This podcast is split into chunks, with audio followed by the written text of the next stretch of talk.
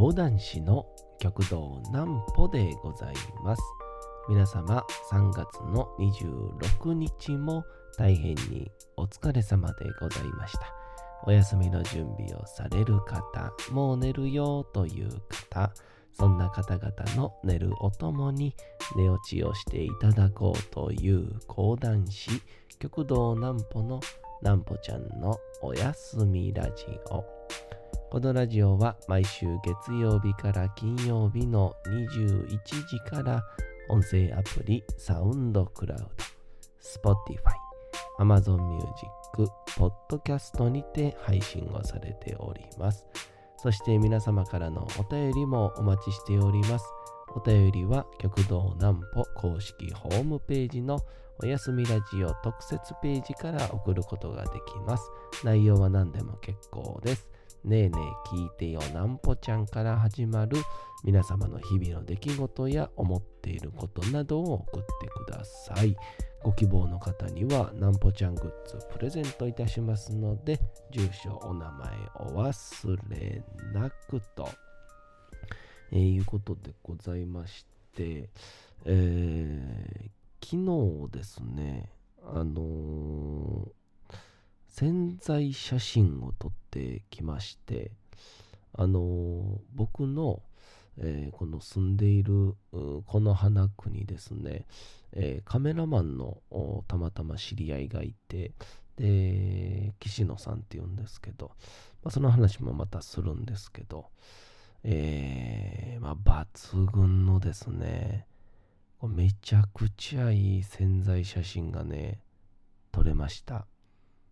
って言ったら、えっと、最後に潜在写真を出して、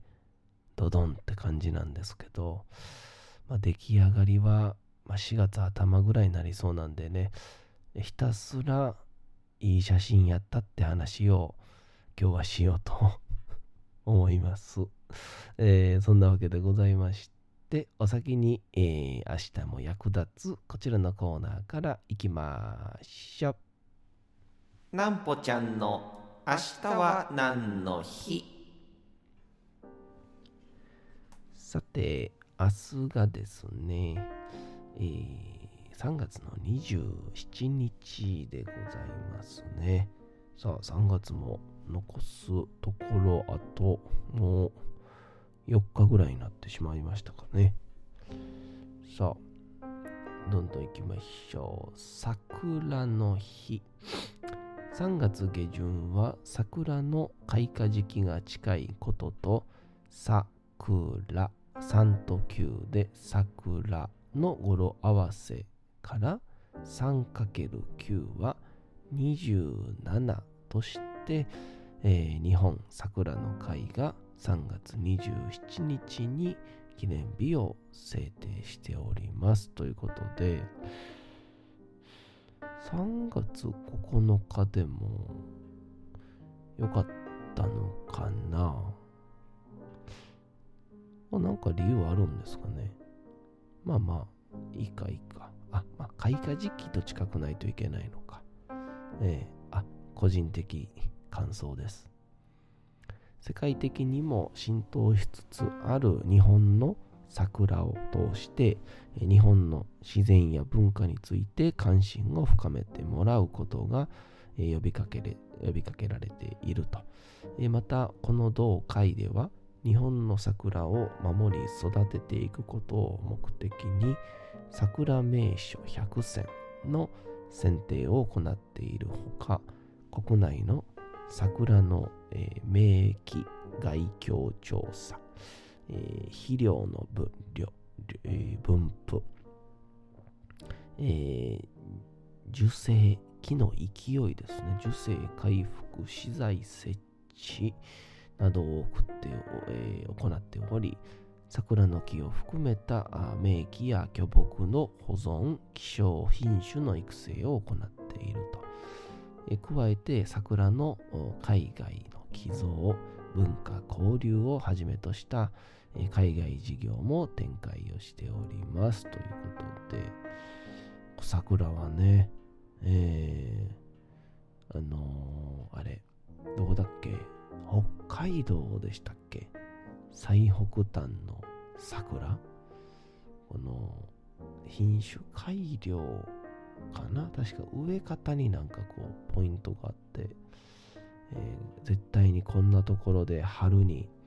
えー、咲くわけがないって言われてたところを、まあ、桜の名所にしてしまったっていうなんかドキュメンタリーかなんかこの前本読みましたね。うん、めちゃくちゃ面白かったですけど。土手沿いを全部桜にしちゃうんですよね。で、この桜ってすっごい強い木なので、もう根も強いし。なので、このいわゆる水害が起きたりとか、えー、はたまたこの突風とか、そういうものにもびくともしないっていうので、えー、こう土地復興みたいなところに桜を植えるっていうのは多いみたいですね。さあ、えー、そんな感じですかね。なんかね、この前ふとこれ3つ4つ読んでる時あったんですけど、あのうちのプロデューサーありかにですね、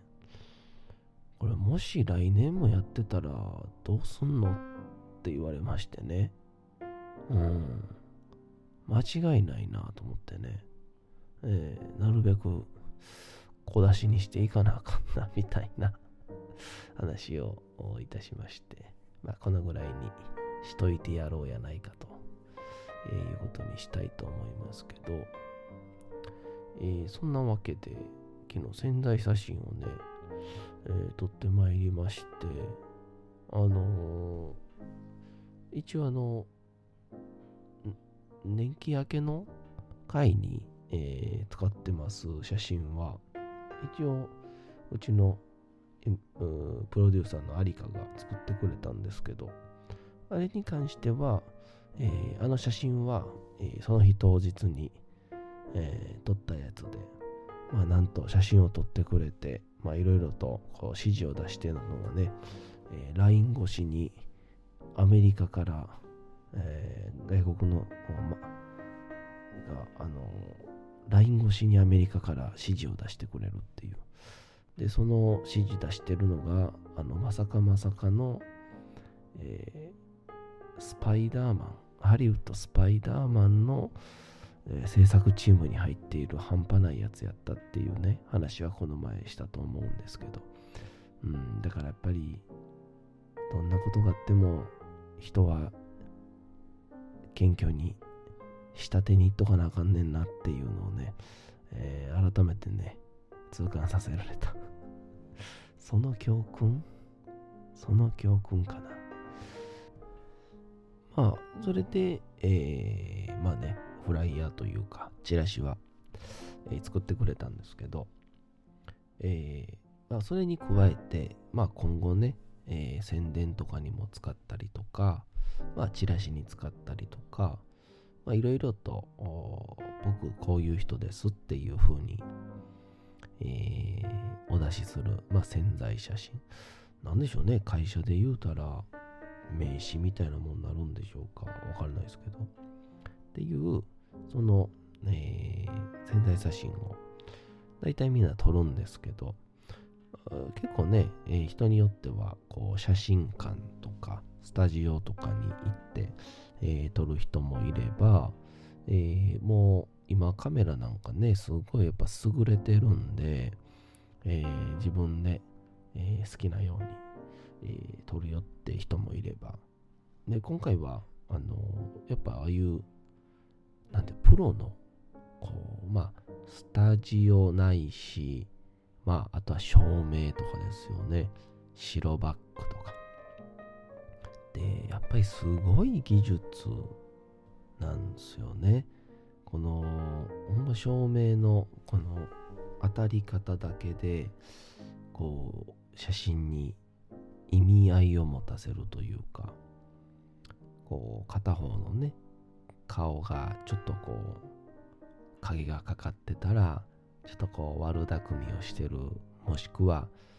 この人ちょっと影のある人なのかなって思わせたりとか逆にこうね高校と顔を照らしてあげることによってまあ明るさを強調したりであったりとか、えーこの本当光の使い方一つで、えーもう全くと言っていいほど、えー写真のクオリティが変わるっていうことでして。本当あの写真とか撮ってる人からしたら写真の機材とか詳しいとかそれはもちろんなんですけどあのー写真は光の使い方らしいですね。えーっていうのでちょっとうんなんていうかね感動しましたね。まあ、そんなわけであのーまあプロの技で、えー撮っていただきたいなということで、えー僕今この花区の千鳥橋っていうところに住んでるんですけどそこの時にあの温泉のね掃除銭湯の掃除やってたんですよ。でそこに途中からあ僕が入って半年ぐらいかですかね経ってから来た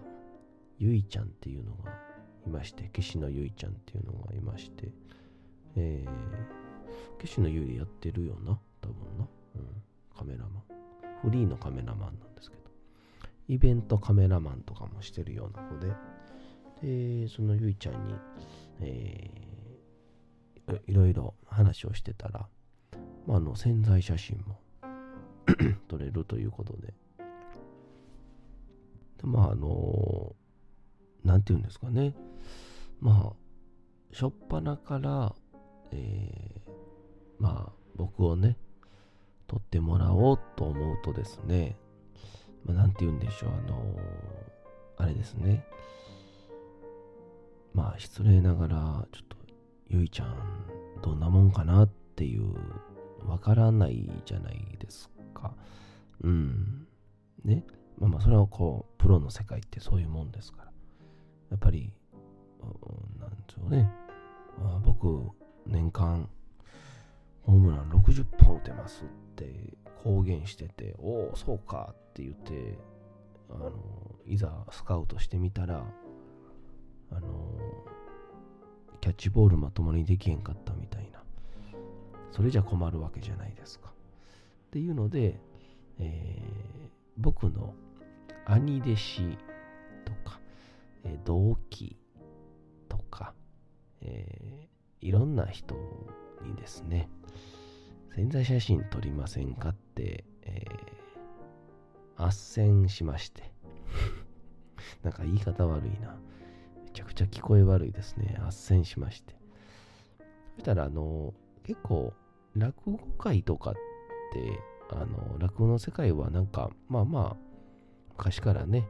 潜在写真ってのがあったりしてでまあ吉本興業に入ってるとかやっぱ事務所に所属してる人も多いので、まあ、それで潜在写真っていう感覚は分かったりとか、まあ、一般の方でもこう、えーカメラマカメラ屋さんとか写真屋さんしててで落語が好きであの潜在写真僕が撮ってあげるよっていう人がいたりとか、まあ、ごひいきさんがあ私の紹介してそこで撮りいいなとかそういう風に結構撮ってる方が多いんですけど講談会が、まあ、いかんせん、えー潜在写真が意外と撮れてない人っていうのが結構多いのでまあまあ僕も、えーゆいちゃんの雰囲気を見ることができる。えそしてみんなも潜在写真が撮ることができるっていうので。で、ゆいちゃんで、いざいざ写真撮ってみるとですね、あの、めちゃくちゃうまいんですね。まああの、いつもこう、なんて言うんでしょう。超気さくな、あの、近所のお姉ちゃんっていう感じなんですけど、ゆいちゃんは。なんですけど、こう、やっぱいざね、撮影が始まったら、えー、もう持ってくる機材は、あもちろんそれはすごい本格的なプロのやつですし、こう、もう動きがね、もう超俊敏なんですよ。もう端っこを登って、照明触って、はしご触って、照明動かして、みたいな。で、カッシャンカッシャン撮りながら、で、見事なまでに、えー、先輩方のとか、えー、僕の兄でいろんな同期とかの潜在写真をね、えー、今撮ったのを多分ね、みんなね、使ってくれてると思うんですけど、えー、どれも見事見事なものでございまして。っていうので、えー、これは完璧だということで、えー、昨日早速撮っていただくことにしまして。で、あのー、追加でね、あのー、やっぱりこう、潜在写真とかって、あのー、まあ、改めて思ったんですけど、モデルさんとかってやっぱすごいんですよね。こう自分があどう撮られれば綺麗だっていうのが分かってるとともにやっぱりこう撮ってほしいああ撮ってほしいとかもしくはこういうのが今回はいるんでしょ？みたいなことがカメラマンと意思疎通できてたりとかっていうのでもう次から次へといろんなポーズを繰り広げるんですよね。うん、モデルさんってさすがなんですけど。でもいかんせん僕みたいな、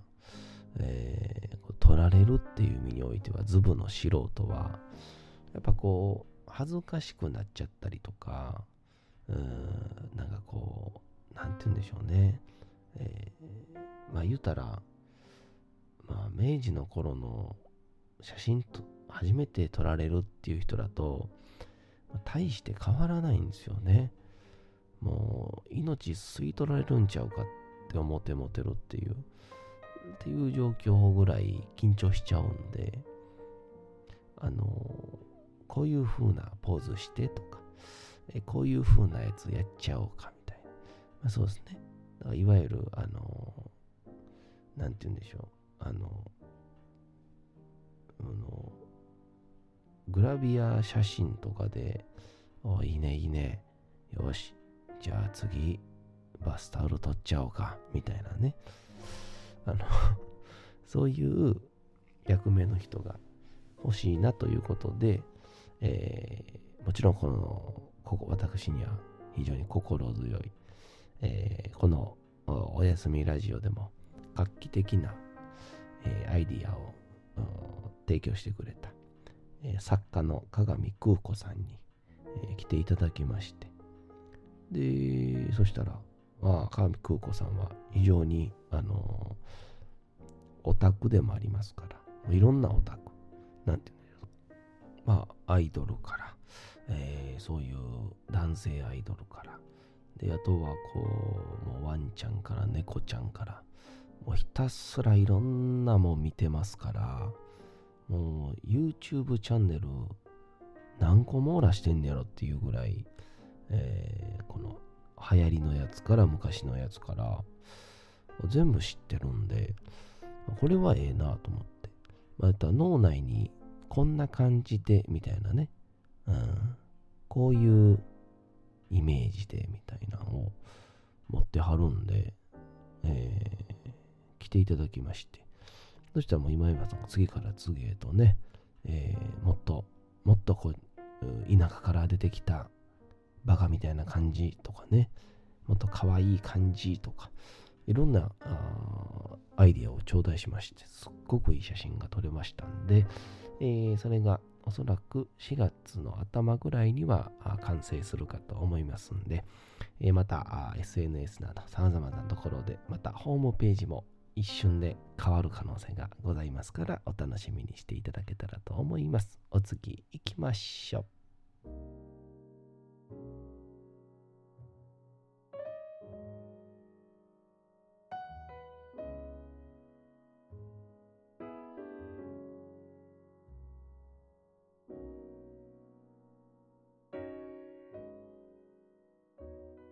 さて時刻はうとうと朗読会の時間となりました。皆様、小さい頃眠れなかった時に、お父さん、お母さん、おじいちゃん、おばあちゃん、お世話になっている方に本を読んでもらった思いではないでしょうか。なかなか眠れないという方のお力に寝落ちをしていただければと、毎日美しい日本語の響きで綴られた様々な物語、小説をお届けしております。さて、えー本日もショートショートをお送りしようかなと思います。題名が雨宿りでございます。さあ、どんな内容になるのかお楽しみください。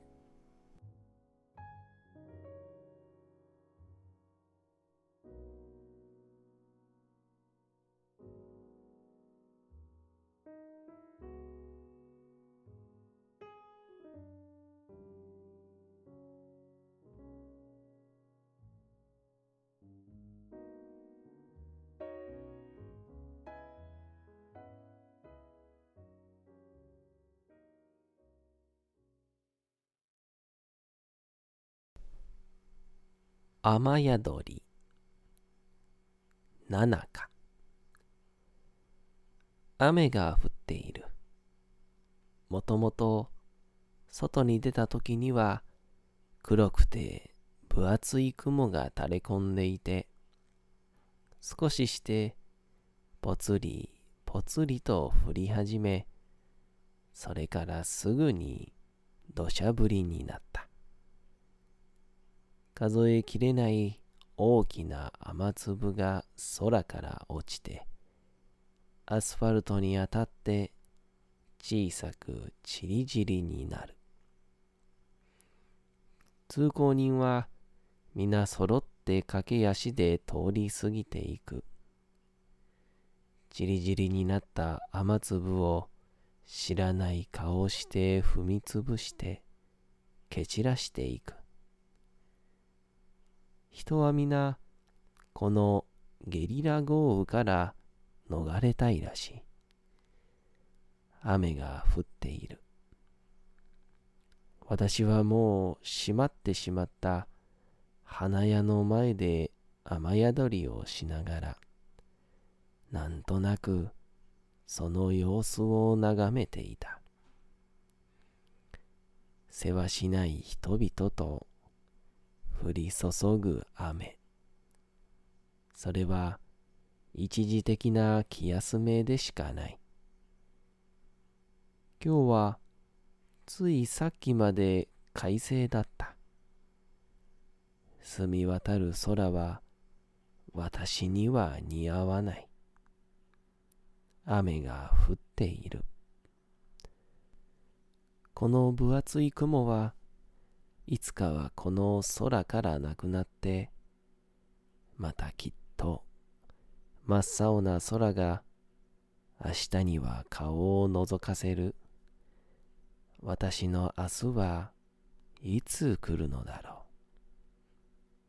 雨が止む。あんなに凄まじい勢いで降っていたはずの雨は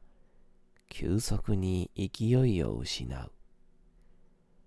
早足で歩いていた人々も思わず空を仰いだ。分厚い雲の隙間から少し日の光が差している。ふと自分の手を見ると爪と指先の間に少し血がこびりついていた。きちんと洗い流したつもりでも落ちなかったのだろう。また晴れる前にネカフェにでも行こう。私は花屋から離れ、また雨の降る地に戻っていく。すぐそこのこの団地から、ボールを持った子供たちが勢いよく走り出していった。パトカーのサイレンの音を遠くで聞きながら、その反対方向に足を進めた。